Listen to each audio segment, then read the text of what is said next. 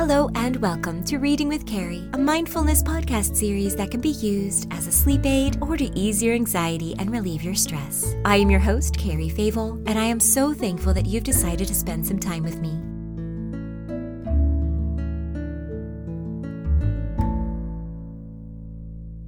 Now, before you worry, my dear listener, this podcast shall always remain one which prioritizes stress relief and reducing anxiety above current events or trendy topics. However, I thought it would be nice to release a bonus episode that still acknowledges our time for reading legends and tales. And so I have prepared for you something I did back in grade school the origin of Halloween. And as a Catholic, I find it fascinating that we also celebrate All Souls Day, which you might have heard of as the Day of the Dead, as well as All Saints Day. But I will not delve too deeply into that, as I don't want to make my non Christian friends uncomfortable. The articles I used during my research can be found in the description section.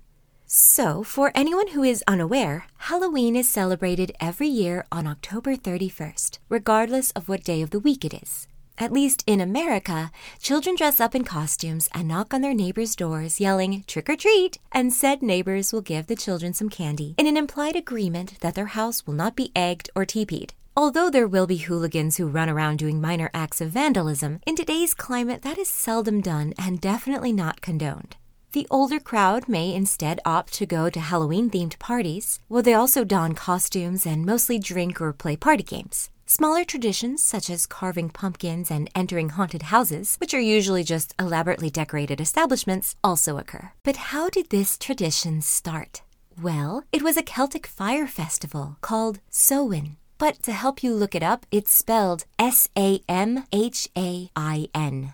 Around this time, communities would harvest their crops and then, once done, would burn a communal fire. According to History.com, this fire was to represent the sun, and cattle were sacrificed during the ritual, and then torches were made from the bonfire and brought back to the hearths of individual homes. The celebration would last three days and nights, and if you did not participate, it was believed you would be cursed with an illness or even death. Okay, that's cool and all, but where did the costumes come into play? Well, during Samhain, it was said that the barrier between worlds was breachable, and so, in an effort to not be kidnapped or worse, people would dress up as animals or monsters to confuse the world breachers, and offerings were left outside in their place. Some of the most traditional costumes come from the Samhain mythology, and I highly recommend going down that rabbit hole if you have time.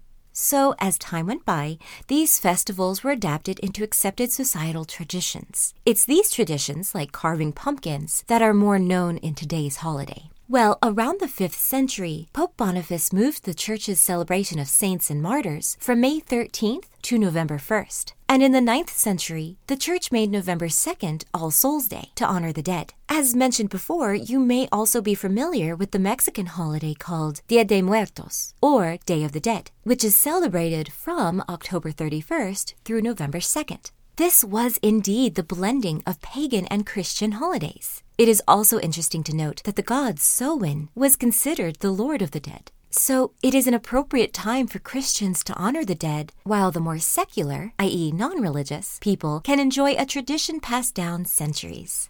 I hope you enjoyed this little trip down the history path. This clearly could be a very long episode, but I wanted to just summarize the origins and how different beliefs converge into one weekend of spooky fun. Thank you for listening. I welcome you back anytime you may need to hear a comforting voice or a familiar bedtime story.